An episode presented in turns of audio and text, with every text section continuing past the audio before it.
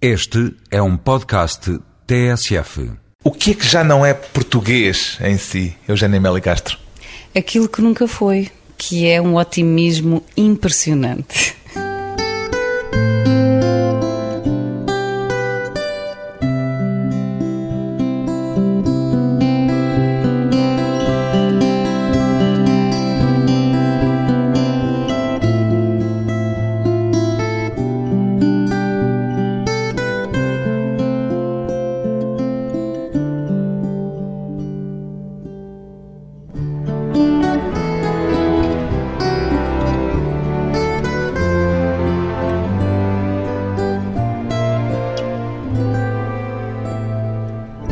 Eugénia Meli Castro, 49 anos, cantora. O que é que não tem corrido bem na sua vida musical, Eugénia Meli Castro, entre si e o seu país? Medo da minha parte de me expor.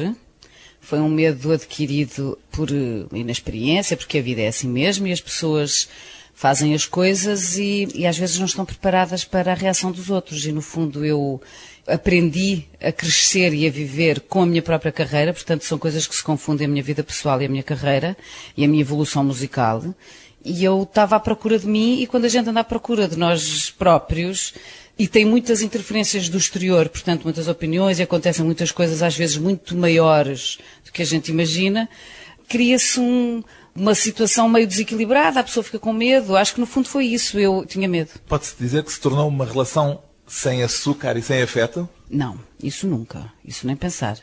Sempre com afeto e sempre com açúcar. Pergunto-lhe isto, e começo por aqui, por ter estado mais de uma dúzia de anos sem cantar em Portugal. Fecharam-se-lhe as portas ou a Eugénia é que não aceitou aquilo que lhe propunham? Não, nunca ninguém me propôs nada. não. Também não foi à procura? Quer dizer, tentei. Tentei várias vezes, mas as vezes que eu tentei eu não consegui porque aqui em Portugal é muito difícil marcar datas em cima da hora. As pessoas têm que marcar os espetáculos e as salas boas que eu queria teriam que ser marcadas com muita antecedência. No Brasil não é assim? Não. Não, no Brasil é assim. Eu em janeiro decido que vou fazer em abril e marco tudo para essa data. Porque há mais salas ou porque Muitas é tudo mais feito em cima do joelho? Não, é porque há muito mais salas. Mais salas, o mercado é imenso, a gente tem 10 teatros que pode escolher os que quer. A gente diz, eu quero fazer no Sesc, eu quero fazer no auditório do Ibirapuera, eu quero fazer no Rio de Janeiro, eu quero montar uma turnê. E as coisas acontecem, portanto, demoram uns dois meses para montar uma coisa. Agora volta a fazer um disco só com canções portuguesas, depois de muitas viagens pela música brasileira. É uma tentativa de reaproximação? É, é uma tentativa de reaproximação, mas é uma tentativa sincera. Não é um, uma coisa assim feita, ah, agora vou fazer isto para me aproximar. Foi o que me apeteceu fazer e eu geralmente costumo fazer aquilo que me apetece. Eu tenho uma ideia e realizo-a. Tem-se dado bem com isso, de fazer só o que lhe apetece? Tenho. Tenho porque é um apetece que não é um apetece leviano, é um apetece muito pensado, é um apetece que eu pondero, que eu vejo. É assim, eu vou muito atrás da minha emoção e daquilo que eu acredito que eu quero fazer. Pois bem, Eugénia Meli Castro pegou em 10 canções portuguesas, umas já quase esquecidas, outras canções ainda recentes, canções pop, e reinterpreta-as no disco Pop Portugal. O que é que significa para si, Eugénia Meli Castro, o espírito pop que põe logo à cabeça no título do seu disco? O espírito pop é a canção que vale por si só. São 3 minutos, 4 minutos de canção que é uma canção descomprometida, de um conceito especial, canções feitas de uma forma leve, mas. Com um objetivo apenas efêmero? Não, com objetivo. Aliás, se fosse efêmero, eu não poderia estar Já, justamente, por isso é que estou, porque ia assinalar esse paradoxo entre não, a efemeridade não, da pop. Não para mim o pop é uma coisa que fica sempre. O pop é um dos movimentos mais importantes que existe, né? que é o popular, não é? Portanto, é só para não se perceber que é um género mais profundo ou mais. Mas as canções do Chico Buarque, por exemplo, não são canções pop nesse sentido. Não, é mais. É, é, são. Elas são, obviamente que são canções pop, mas são canções que já estão dentro de um contexto diferente de um autor, com um peso, com uma coisa. Portanto, já é mais uma música popular brasileira. Aqui são canções mais descomprometidas, Exato, será isso? É isso, é isso. São canções que eu sempre ouvi, que eu sempre quis cantar. E que, no fundo, a música pop é aquela que a gente consegue cantar, memoriza. Tem coisas que a gente se lembra que estava a fazer. Olha, eu estava a namorar com fulano de tal, no dia que conheci esta música, ou vi... Acontece-lhe com músicas deste disco ter memórias dessas? Tenho. tenho, tenho, porque estas músicas são desde os meus 12, 13 anos até agora. São músicas contemporâneas a mim. São canções portuguesas, mas o disco foi gravado em São Paulo. Porquê? É porque eu tenho um grupo de músicos que está comigo há três discos, digamos, há oito anos que nós trabalhamos juntos, que são os mesmos músicos com quem eu gravo e com quem eu me apresento ao vivo. Nós temos um som que estamos à procura, que é o som da Eugénia, que é uma coisa que a gente está à procura. É por isso, quer dizer, no fundo era mais prático porque era isso que nós queríamos fazer lá. O epicentro da sua vida musical continua a ser no Brasil? Continua a ser no Brasil por uma questão de mercado e por uma questão de liberdade minha interna. Eu quando estou... Tem mais liberdade no Brasil do que teria em Portugal? Tenho. Porquê? Porque me sinto. É uma questão interna, por isso que eu estava a dizer, é a liberdade interna. Eu no Brasil sinto-me menos pressionada com nada. Aqui tem família, os amigos, as pessoas. Eu sinto, eu chego ao Brasil e eu fico uma pessoa completamente diferente. Fico é outra no Brasil? Não, eu sou sempre a mesma, mas eu sou uma. Mas fica uma pessoa completamente diferente em que sentido? Mais alegre, mais alegre ainda. E muito ativa, trabalho, trabalho, trabalho, trabalho, porque assim, para se estar no Brasil tem que se trabalhar muito. Não há um único dia que a pessoa não tenha que trabalhar. Mesmo no Rio? No Rio antigamente sim, agora não. Agora o Rio está muito difícil. Mais praia? Não, o Rio está difícil porque não acontece nada. O Rio deixou de ser um polo cultural importante. É um polo de residência das pessoas que já têm uma vida ou estabelecida, ou que vivem em função da TV Globo, ou que vivem em função dessas coisas assim. Mas o polo cultural do Brasil é São Paulo. Para fazer este disco, foi buscar canções dos Heróis do Mar, do GNR, de Pedro Abrunhosa, por aí adiante. Com que critério é que escolheu estas 10 canções e não outras? outras. Primeiro, eu sou contemporânea ao nascimento dessas canções. Todas elas eu ouvi a primeira vez que elas foram cantadas. Ou se não foi a primeira, foi a segunda. Portanto, eu assisti ao lançamento de todas essas canções. São 30 anos de canções e eu também são 30 anos que eu as ouço. Esse foi o critério. Há muitas outras que são contemporâneas à mas sua vida. Mas essas foi aquelas que eu sempre gostei. Há umas outras, obviamente, que ficaram de fora, mas como eu queria fazer um disco com um conceito de LP, só com 10 músicas e não mais que isso. Foram Eram canções que cantava desde Sim. a primeira vez que as ouviu? Sim, sempre cantei o os Teus Braços à volta de mim. Sempre, sempre. Sempre cantei uh, o Sonho Azul, uh, Põe os Teus Braços à volta de mim. A primeira vez que eu vi a música dos Clã, o Sopro no Coração disseste, um dia eu quero gravar, que é deslumbrante. Enfim, todas essas músicas do Tosé Bria, tudo, eu queria... São e as mais antigas, andou à cata em Não. velhos discos de vinil, se tinha é. estas canções, ou tinhas na memória? Tinhas na memória, todas. E o Jafo Mega, por exemplo, ninguém se lembrava da Romaria, ficou giríssima. Enfim, são canções que eu quis mesmo gravar. A sua canção preferida neste CD, já o confessou, chama-se Eu Sou, é de 1981, e talvez seja interessante dá-la a ouvir sem dizermos ainda quem é que, é que cantou, de quem é, é esta canção. Então tá. Acha que, que haverá quem descubra ainda? Acho que sim, acho que sim. Mas é capaz de ser uma surpresa. Ah, isso Porque aqui tem outra roupa e não tem nada a ver com aquilo que era não, é originalmente. Ambiente. Aliás, é um milagre esta transformação. Fica então como uma adivinha. Por enquanto, é. eu sou Eugênio Meli Castro. Depois saberemos de quem é esta canção. Eu sou a tua casa.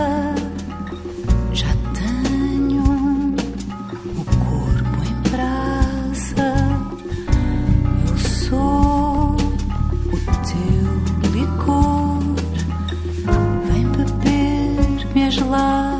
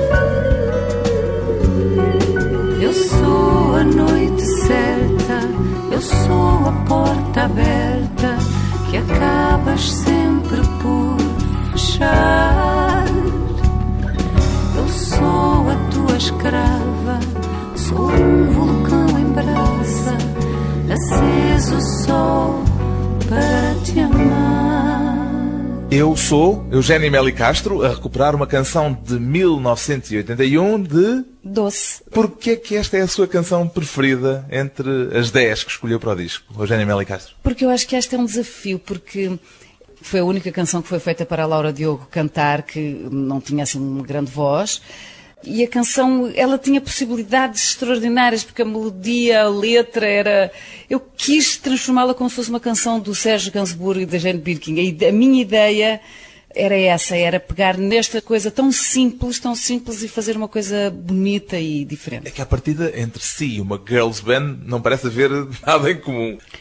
Ah, mas tem tantas coisas que vocês não Gostava, sabem de mim. Gostava de ter coisas. pertencido a uma girls band. Eu acho que as pessoas têm uma ideia de mim como se eu fosse uma sonsa séria que está num canto com um ar assim. Realmente eu dei essa imagem, mas hoje em dia até me arrependo. Mas era aquela que eu podia dar, porque eu, entre a timidez e entre o excesso e o defeito, eu peco pelo defeito. Portanto, tenho medo de imagens muito marcadas. Mas tem surpresas escondidas, guardadas. Mas muitas, as pessoas que convivem comigo conhecem as minhas surpresas. Surpresas que o tempo guarda e que Eugénia Meli Castro recupera, reinventa neste novo disco. Depois de um breve intervalo, regressamos à Terra de Mel.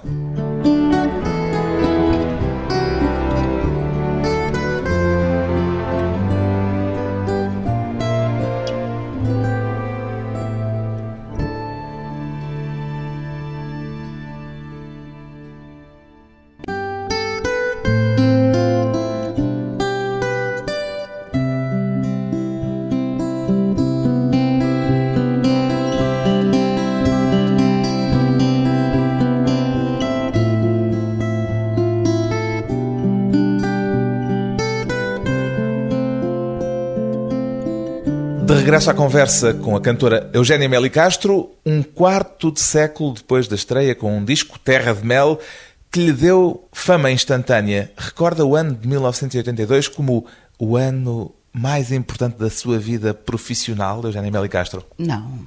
Houve outros mais importantes do que esse em que se tornou conhecida. Esse foi importante porque foi a possibilidade de que eu estava a fazer alguma coisa que teve uma resposta imediata. E, portanto, isso foi surpreendente para mim e para toda a gente. Surpreendente? Sim. Num primeiro momento surpreendeu-se? Sim, sim, completamente. Eu estava há anos a tentar fazer eh, um disco com uma maquete na mão e eu não estava a conseguir nada. E, portanto, passei por todas as fases de bater à porta das editoras e tal. Portanto, obviamente, quando eu lanço um disco que aparentemente não tinha tido apoio de praticamente ninguém, é surpreendente quando ele estoura daquela maneira. E não é? esse sucesso imediato trouxe-lhe sobretudo alegrias ou também stress? Não, só trouxe alegrias e depois fui ao Brasil tentar lançar o disco, consegui lançar o disco lá, também sem apoios nenhuns. Depois gravei imediatamente o Águas Todo o Ano, já com a participação do Ney Mato Grosso e já com parcerias com Caetano Veloso.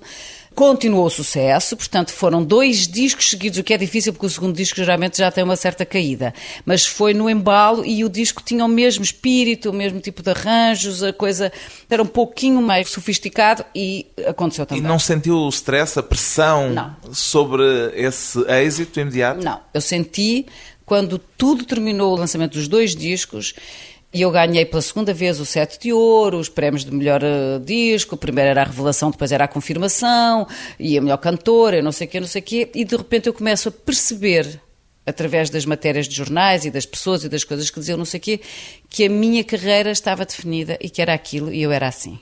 E isso Portanto, sentiu-se enclausurada. Senti-me. Senti-me enclausurada na minha própria inexperiência. Ou seja, há o fruto de muito trabalho que foram os dois primeiros discos, há um retorno absolutamente extraordinário, mas de repente é como se me dissessem assim: pronto, tu já estás definida na nossa prateleira. Tens uma etiqueta, um rótulo e Exatamente. acabou. Aí eu O assustei-me. que é que queria fazer para além da etiqueta ou do rótulo que estavam a tentar colar-lhe e a que não se sentia vinculada? Queria, por exemplo, aprender a cantar, que é uma coisa interessante, não é? Mas não sabia cantar? Não. Não. E até ainda hoje eu, eu estudo e trabalho, eu sou uma pessoa que quer cada vez cantar melhor. Como é que o Brasil entra na sua história musical? Entra pela porta do Chico Buarque, claro. Na Covilhã, Eu era uma garota. Aliás, até tenho uma relação muito interessante com a banda, que foi a primeira música do Chico, que eu ouvi, eu tinha uns sete anos, com a Romaria do Jafo Mega, que eu gravei agora neste disco novo. Porque a Romaria toca a banda no coreto, ai que vontade de dançar. E a banda do Chico é para ver a banda passar, e é o mesmo ambiente de Romarias. A banda do Chico tem o ambiente das Romarias, que são comuns em Portugal e no Brasil. São as mesmas festas que são geralmente religiosas e têm sempre um componente de vinho tinto. Isso foi a forma como entrou o vinho tinto Liga-nos. Liga-nos. Há um oceano de vinho tinto a unir-nos. álcool, festa, aquela coisa de quermesse e tal, de bem popular. Mas isso é a forma como entrou no seu gosto pessoal a música brasileira. O que lhe pergunto também é como é que entrou de forma concreta a sua relação profissional com a música brasileira, a sua relação com o Brasil em termos mais diretos. Olha, o primeiro contacto com o Brasil foi aqui em Portugal com o Augusto Boal. Na Barraca, porque ele veio fazer a encenação de várias peças da Barraca, com Maria do Céu Garra e Mário Viegas, aquela turma toda, e eu fazia o apoio musical com o Júlio Pereira, portanto conheci muito bem o, o Boal. E o Boal recebeu naquela época o original dos meus caros amigos, que o Chico fez para ele, e foi aqui em casa que ele veio ouvir a cassete porque ele não tinha som em casa. E portanto comecei logo a entrar na intimidade sem ser íntima. Ainda não tinha ido ao Brasil. Nunca tinha ido ao Brasil, eu tinha 18 anos. Quando é que foi pela primeira vez ao Brasil? Fui a primeira vez ao Brasil com 22. O empurrão brasileiro para gravar o Terra de Mel foi decisivo? Foi. Foi um empurrão que fui eu que me empurrei a mim mesma. Andou a bater às portas das pessoas? foi, foi. Qual foi foi a lá. primeira porta que bateu? Wagner Tiso. Fui lá, podia ter escolhido ou Wagner Tiso ou Francis Haim, que eram os arranjadores ou do Milton ou do Chico. Mas eu, eh, felizmente, fui bater. Eu adoro o Francis, é meu parceiro e tudo, mas eh, é uma pessoa mais reservada, mais difícil, que leva muito mais tempo. O Wagner não, tem a minha velocidade, tem o meu timing, é uma pessoa que foi encantadora, que ouviu, gostou do que quis, gostou do. percebeu a minha ideia imediatamente. Eu não tive que explicar duas vezes. E depois as outras portas abriram-se com essa chave? Não, não, não teve. andou a bater a mais portas não, como bateu a sempre a bater essa? a mais portas. O Caetano Veloso, por exemplo, eu conheci aqui em Lisboa quando ele veio fazer Outras Palavras, o espetáculo, ainda antes do Wagner Tiso. Foi ele que me incentivou a ir buscar o Wagner Tiso, a ir, a ir bater à porta do Wagner Tiso. Mas não me deu o endereço dele porque também não sabia. é verdade. Como é que descobriu o endereço? Eu fui para o Rio de Janeiro, tinha umas pessoas lá amigas, da minha mãe, não sei o quê, fiquei lá hospedada e plantei-me na porta da Ariola, que na época era a editora discográfica do Wagner e do Nemato Grosso e dessa gente toda. Ao fim do terceiro dia consegui. Daí até passar a viver em ponta aérea entre Portugal e o Brasil demorou muito? Não, foi imediato, quase. Quer dizer, nessa altura ainda era só um mês lá e o resto do ano aqui. Fui lá lançar o Terra de Mel, depois gravei. Enfim, era muito menos. Depois é que começou a ser Ainda bocadinho mais. vivo hoje nessa ponta aérea? Vivo e é um vício e eu não com um pé cá e outro lá? Sim, permanentemente. É, aliás, eu mudo de tudo nas 10 horas de avião, eu mudo as carteiras, os cartões, o dinheiro, começo-me a concentrar. Eu esqueço ao Brasil e esqueço completamente todos os códigos de multibanco de Portugal e todos os nomes das ruas e as coisas não sei o quê. Quando eu chego a Portugal, esqueço-me de tudo, tudo, tudo lá. Tudo. Se não fosse a internet, eu estava perdida. Tem vivido mais tempo cá ou lá? Mais em Portugal. Sempre mais em Portugal, porque em Portugal é que eu tenho a minha, a minha referência afetiva toda. Não é? Em todo caso, diria ou aceitaria que se dissesse que a música brasileira é hoje o seu chão musical? Sempre foi, não é, não é hoje. É, sempre foi meu show musical, mas sempre foi meu show musical junto com jazz, junto com os estándares americanos todos, blues, que eu adoro, junto com muita música portuguesa, que para mim é absolutamente fundamental. Enfim, Eu digo chão musical porque o seu próximo disco vai ser um disco de canções do Caetano Veloso, verdade? verdade, não sei. Ah, então, Eu- foi anunciado. Não, é verdade, é verdade, mas eu não sei se será exatamente o próximo. Há outros projetos Pois é, no caminho. pois é. Mas o anterior foi um disco com canções de Chico Buarque. Portanto, a relação com a música do Brasil é permanente. É, Não, isso sem dúvida, isso é uma coisa que vai estar na minha vida sempre, sempre, sempre. É uma forma de fazer um pouco suas as canções que gosta muito, Sim. esta de cantar Sim. canções do Caetano um dia destes, de cantar canções do Chico no disco anterior. Eu acho que isso é a ideia de todos os, os cantores. É transformar- Roubá-las. É, é cantá-las como se fossem compostas por si. Eu lembro que o Milton Nascimento, quando o Stevie Wonder fez aquela música uh, Ebony and Ivory, ele chorava e dizia, porquê é que não fui eu que tive esta ideia? Fiz fizeste a música. Ou seja, nós entregamos-nos às músicas e tomamos-las como nossas. O que é que significa para si, depois dessa adolescência, ouvir a banda na Covilhã? O que é que significa para si hoje cantar ao lado do Chico Buarque? Foi uma grande emoção quando eu conheci o Chico pessoalmente, porque o Chico era talvez a pessoa que eu tinha mais medo, digamos assim, de conhecer, assim, de timidez mesmo. O Chico e o Tom Jubim. Curiosamente, com ambos, com o Chico e com o Tom, eu gravei e, portanto, acho que foi absolutamente sensacional. Mas hoje em dia são pessoas eh, que eu já não. Bom, o Tom já morreu, mas o Chico são pessoas que já não tenho medo, nem fico vermelha, nem fico tímida.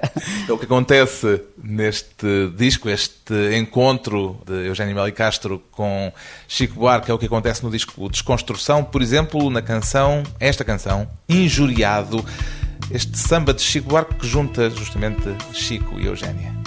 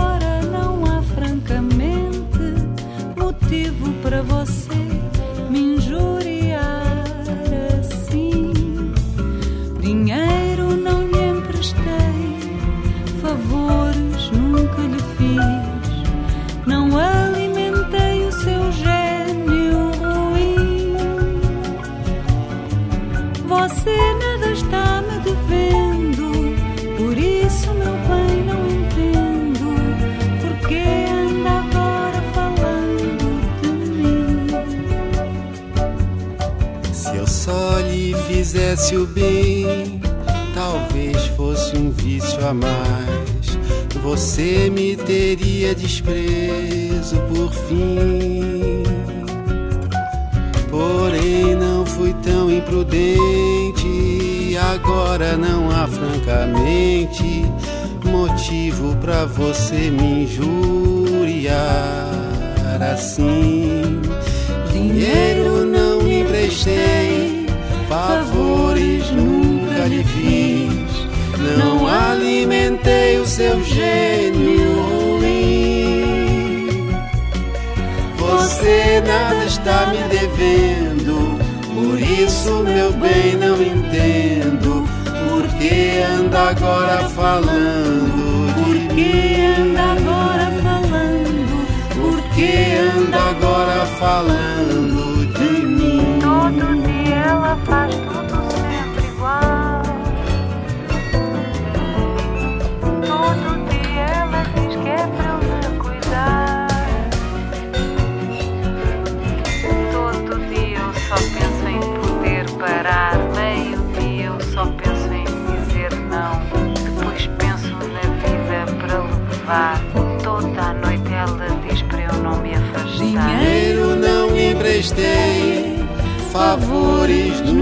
lhe fiz.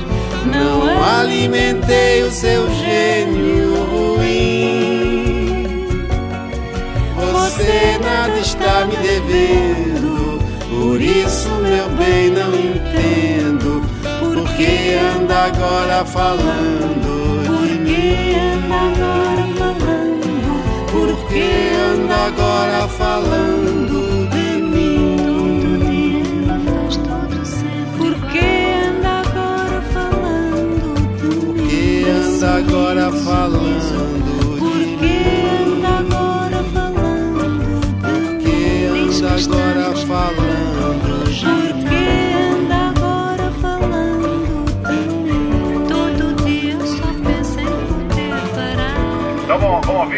lá? Não, vai brigar. Eu Eu não vou brigar, eu Vai brigar. eu não vou brigar com você, Angela. Vai Eu não brigar? vou- Eu não vou brigar com você, Angela. Eu não vou brigar com você, Angela. Eu não vou brigar com você, Angela. Eugénia Meli Castro com Chico Buarque no disco anterior da cantora portuguesa que vai voltar, depois de mais um breve intervalo, em português sem sotaque.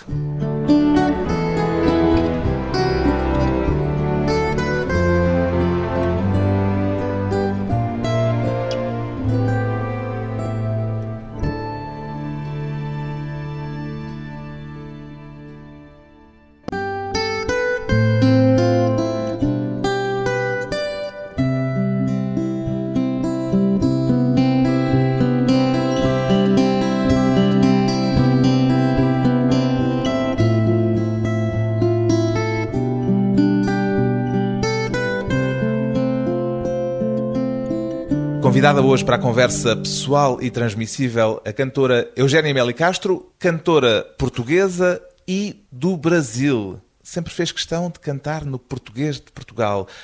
Por não lhe dar jeito a pronúncia brasileira ou para afirmar no Brasil a sua personalidade portuguesa, Eugénia Meli Castro? Para afirmar sempre a minha personalidade portuguesa e a minha língua e a minha maneira de cantar. Nunca lhe disseram que era melhor cantar esta ou aquela canção com a pronúncia em que elas foram escritas? Sempre, sempre me disseram lá, não as pessoas, não o público, mas as editoras discográficas sempre me tentaram convencer, a certa altura, a gravar dois discos, um com sotaque para o Brasil e outro no meu português que seria então para Portugal. E eu disse que isso era ridículo, que nunca na minha Seria um estranho bilinguismo. Não, isso seria um esquizo... quase uma esquizofrenia lusitana. Não, isso não há a menor hipótese. Eu, quando falo assim normalmente com as pessoas, já tenho muitas expressões idiomáticas, tenho uma certa musicalidade na maneira de falar e coisas que eu digo. Mas quando eu canto. Não tem uma- aquele problema de lhe dizerem que não entendem, de dizerem Nunca. oi? Nunca, nunca.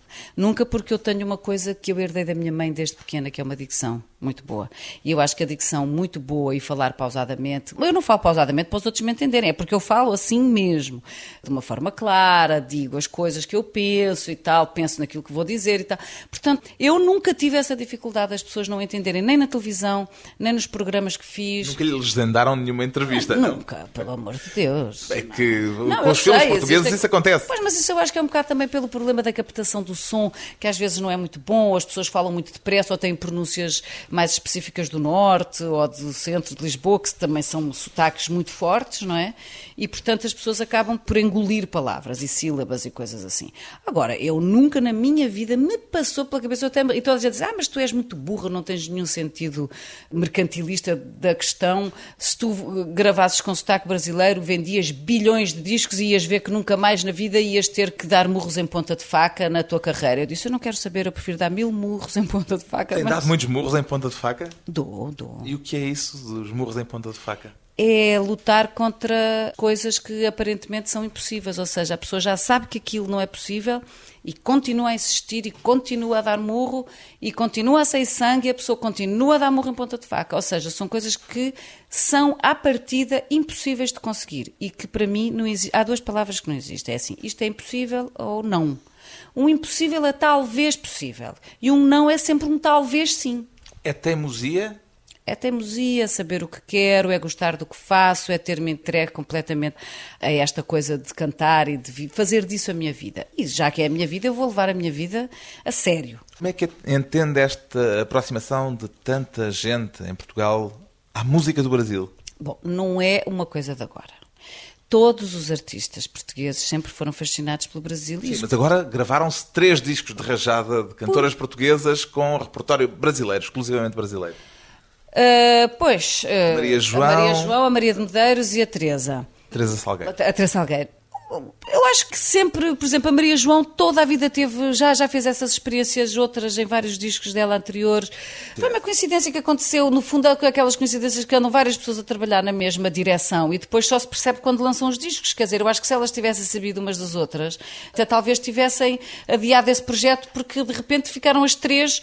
eh, No mesmo saco. Exatamente, a fazer a mesma coisa. E o que eu achei engraçado é que eu é que era sempre a brasileira, aquela que ia para o Brasil e aquela que cantava com sotaque brasileiro, não sei o quê. Agora foi preciso isso para as pessoas perceberem, pô, mas espera lá, ela afinal sempre cantou em português de Portugal. Espera lá, o que é? Isso é muito divertido. No mínimo, deixem-me rir. Eugénia Meli Castro já se queixou aqui há uns anos, numa entrevista, da forma como terá sido entendida em Portugal essa sua aproximação à música brasileira, sendo que foi mal interpretada.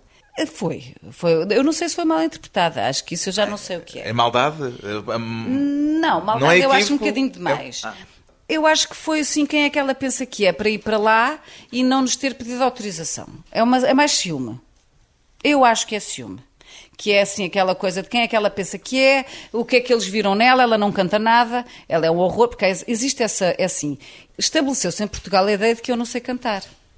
É uma coisa que, aliás, eu tenho um blog e de vez em quando entram comentários assim: quem é que convence essa senhora que ela não sabe cantar? Ela, ou seja, eu não sei o que é que é o critério de saber ou não cantar, porque eu acho que eu sou uma pessoa afinada, pode-se gostar ou não gostar, inclusivamente do que eu canto ou do que eu não canto. Isso é gosto, é absolutamente. Agora, não saber cantar é demais. Houve gente ofendida em Portugal com a sua facilidade de aproximação ao Brasil e à música brasileira e aos músicos brasileiros? Sim, isso sem dúvida. Isso sem dúvida. O Tom Jobim costumava dizer que o, o meu sucesso é a ofensa pessoal. Falava do seu em particular? Não, não, Ou não. do dele? falava do dele. Da relação com Da os Estados Unidos? dele com os Estados Unidos. O meu sucesso E é acha a que isso pessoal. pode ser transferido para o seu Sim. caso? Ele disse-me exatamente, ele disse-me para me acalmar, porque era uma época que eu andava desesperada, que eu não sabia porque que havia tanta agressividade comigo aqui em Portugal. E ele disse assim, Eugeninha, ele tratava-me para Eugeninha, Eugeninha, tenho duas coisas para lhe dizer. Sempre disse que o meu sucesso é ofensa pessoal. E outra coisa, não queira convencer os portugueses que moram em Portugal, porque olha, eu passei seis meses nos Estados Unidos, estou aqui há 50 anos ou há 40 anos no Rio de Janeiro e todas as reportagens, minhas matérias começam. Tom Jobim, vírgula, residente em Nova York. Ele era genial. Perdeu amigos em Portugal depois do sucesso que teve no Brasil? Não, os amigos a gente não perde. Perdi conhecidos, perdi pessoas de vista, outras a gente recupera mais à frente porque elas próprias também evoluíram e perceberam que aquilo era uma estupidez de momento. Enfim, eu acho que a vida é uma coisa com muitos altos e baixos e com muitos aprendizados. E quem aprende e pode voltar atrás ou pode ir para a frente, isso é sensacional. É isso que me interessa. As outras pessoas que ficaram pelo caminho nem me lembro delas. O que é que aprendeu no Brasil que não teria descoberto em Portugal? Eu, eu mesma. Eu mesma. Como assim? Eu confronto-me com coisas, com solidões e com inseguranças e com decisões que eu tenho que tomar na minha vida, de continuar ou de parar, às vezes coisas absolutamente no limite de riscos e de Ou de coisas. parar, quer dizer, alguma vez pensou desistir Sim, sim. desse caminho musical? Sim, sempre sem saber o que é que eu iria fazer. Sempre sem saber qual seria a minha alternativa. Porque eu considero que não sei fazer mais nada do que inventar produções, produções para mim, produções para outros artistas. Por exemplo, o Atlântico foi uma coisa que me deu imenso Um programa prazer. em que Programa juntou que juntava- artistas de. Portugal e do Brasil. e que vou fazer o Atlântico 2, já estamos na calha para fazer. Portanto, eu sou uma pessoa muito ativa, eu gosto muito de trabalhar, adoro trabalhar, eu não consigo ficar parado. Por exemplo, as pessoas dizem assim, ah, ela está lá na praia. Eu acho que eu- há anos que eu não vejo praia, quer dizer, de vez em quando eu lá, lá, lá, lá vou para casa de alguém, dou um mergulho numa praia, não sei Porque quê. agora tem casa em São Paulo Agora, agora o meu está longe do mar. é São Paulo, exatamente. Então o meu pouso é Lisboa. Antigamente o eixo ainda era Lisboa-Rio, agora é Lisboa-São Paulo. Agora São Paulo, a coisa que não tem é mar, não é? Se dissessem que é hoje uma artista mais brasileira do que portuguesa, tomava isso como um elogio ou como uma ofensa? mais brasileira que portuguesa. Eu nunca entendi essa terminologia da artista mais portuguesa brasileira. Faz espetáculos no Brasil, não faz em Portugal. Pronto, isso. Grava discos no Brasil, não grava em Portugal. Não, gravo sim. Já gravei tantos discos em Portugal. Bem, ultimamente estes são gravados no 21. Brasil, certo? Ok, eu tenho 21 discos. Digamos que 10 ou 11 foram gravados em Portugal. Os últimos são gravados no Brasil. Por questões práticas, porque os músicos estão lá. Tem uma banda brasileira, não tem uma banda com músicos portugueses. Mas já tive, já tive muitas. E os, esses músicos eram o Mário Lajinha e, enfim, os melhores músicos aqui Por isso é que lhe pergunto, por isso é que lhe falava de se hoje lhe dissessem que é uma artista mais brasileira do que portuguesa. Não, não, sou, sou portuguesa. A identidade, a minha identidade interna e a minha pessoal não muda pelo lugar onde eu estou. Eu podia estar a viver no Japão e continuava a ser portuguesíssima. O que é que a faz dizer que é uma ousadia cantar esta canção de Pedro Brunhosa que escolheu para este disco? Porque é uma canção muito próxima, que teve um sucesso estrondoso, ainda está muito, muito, muito na cabeça das pessoas. E, portanto, é uma canção que facilmente as pessoas ainda estão Vão agarradas. comparar com não, a sua não, versão. Não, não, não, a comparação não me importa nada. A comparação até quero que comparem, sim. Se não comparassem é que era mal, porque eu tinha dado a tentar fazer igual. Não, é porque ainda está na memória, portanto é uma ousadia, assim, é um desafio, talvez seja a mais perigosa, digamos. um perigo que Eugénia Meli Castro corre cantando esta canção de Pedro Brunhosa, Se Eu Fosse Um Dia o Teu Olhar.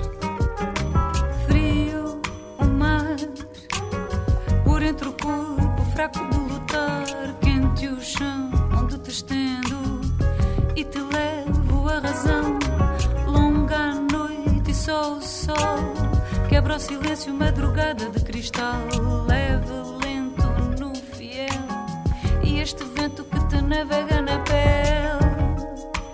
Pede-me a paz,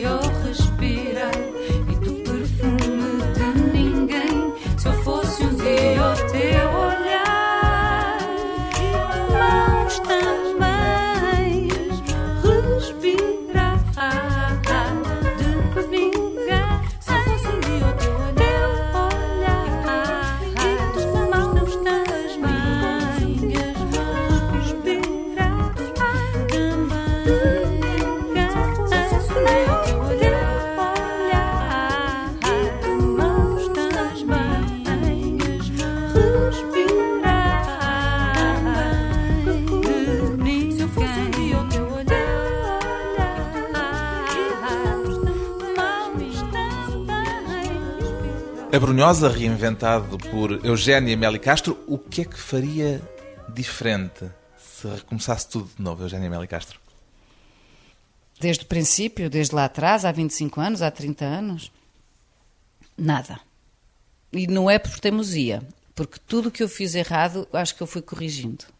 Talvez, por exemplo, eu, eu tivesse mais protegida, mas na minha época a gente não se protegia com advogados, não se protegia com contratos, portanto era tudo na conversa, era tudo olho no olho. Eu ainda continuo muito assim. Mas hoje em dia, por exemplo, eu tenho a minha irmã do meu lado que não me deixa mais assinar contratos nenhuns, nem papéis nenhuns, sem ela passar a pente fino.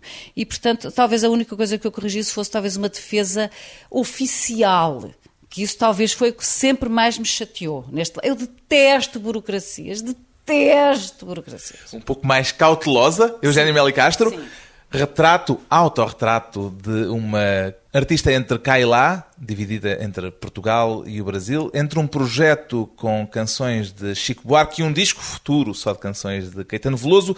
O novo CD de Eugénia Meli Castro reinventa canções portuguesas, chama-se Pop Portugal.